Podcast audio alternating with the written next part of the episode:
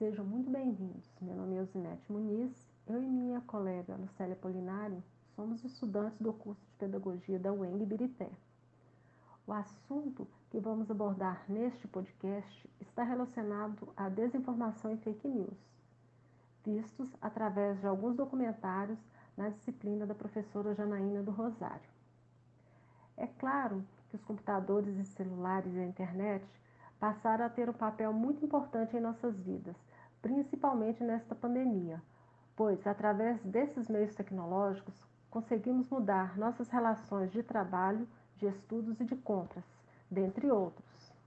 Mas temos que ficar atentos, pois também viraram um instrumento de controle e manipulação. Fake news não é um termo da modernidade. Ela não foi criada com o advento da internet e das tecnologias. Sempre houve muita desinformação, boatos e notícias erradas. Porém, no contexto atual, essas informações chegaram aos indivíduos com uma rapidez muito maior através das redes sociais. E essas desinformações se espalham ao redor do mundo de forma exponencial. Podem ser transmitidas inconscientemente. Getúlio Vargas deu o golpe do Estado Novo usando um documento falso, Plano COI, que foi uma conspiração elaborada por militares brasileiros com a intenção de simular uma revolução judaico-comunista no Brasil. Cópias deste documento circularam nos quartéis, jornais e programas de rádio, reacendendo os debates do perigo contra o comunismo.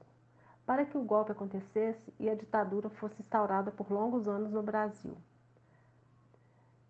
No documentário Muito Além do Cidadão Kane, vimos o suposto apoio da Rede Globo à ditadura militar brasileira, além de sua parceria ilegal com o grupo americano Time Warner.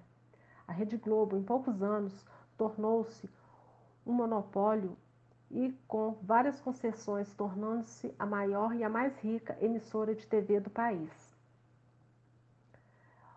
Ao aceitarmos os termos de uso durante o cadastro em uma rede social, o que se está aceitando é um termo que diz que a rede social pode coletar todos os seus dados, não apenas os pessoais, como nome, telefone, endereço, grau de escolaridade, local de trabalho, dentre outros, mas também todas as informações suas que atravessam a plataforma digital, como os dados de seus amigos ou seguidores e suas curtidas.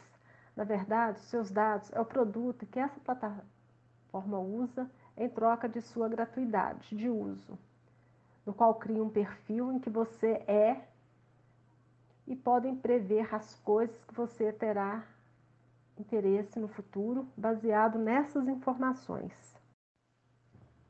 Em 2018, a empresa Cambridge Analytica foi o foco do documentário Privacidade Hackeada após ser pivô de um escândalo de manipulação a partir de dados colhidos no Facebook.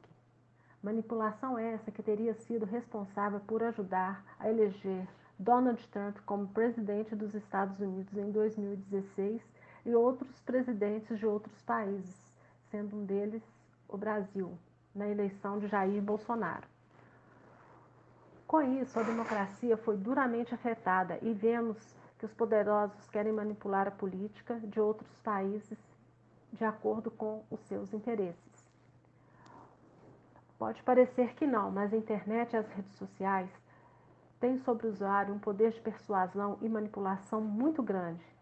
As informações coletadas dos usuários através dos algoritmos filtram as informações necessárias para que as big techs as usem de forma a induzir os usuários a consumir produtos e informações de acordo com o perfil de cada indivíduo.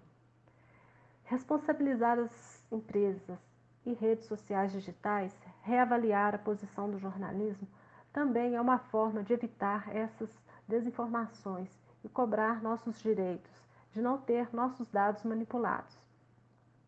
Apesar de estarmos constantemente ligados às mídias, ainda temos muito que aprender e conhecer sobre ela, e podemos dizer que a fake news e a manipulação de dados roubam nossa dignidade e o nosso direito à democracia. Passaram-se décadas e os poderosos do mundo capitalista continuam a massacrar os mais pobres. Olá, exploradores do conhecimento! Sejam bem-vindos a mais um podcast. Hoje traremos uma comparação de democracias sobre dois países da América Latina, a Bolívia e o Brasil. E teremos conosco Camila Ferreira, Cristina Nunes, Gabriele Santos, Radassa Barros, Laila Silva e Marcelo Antônio.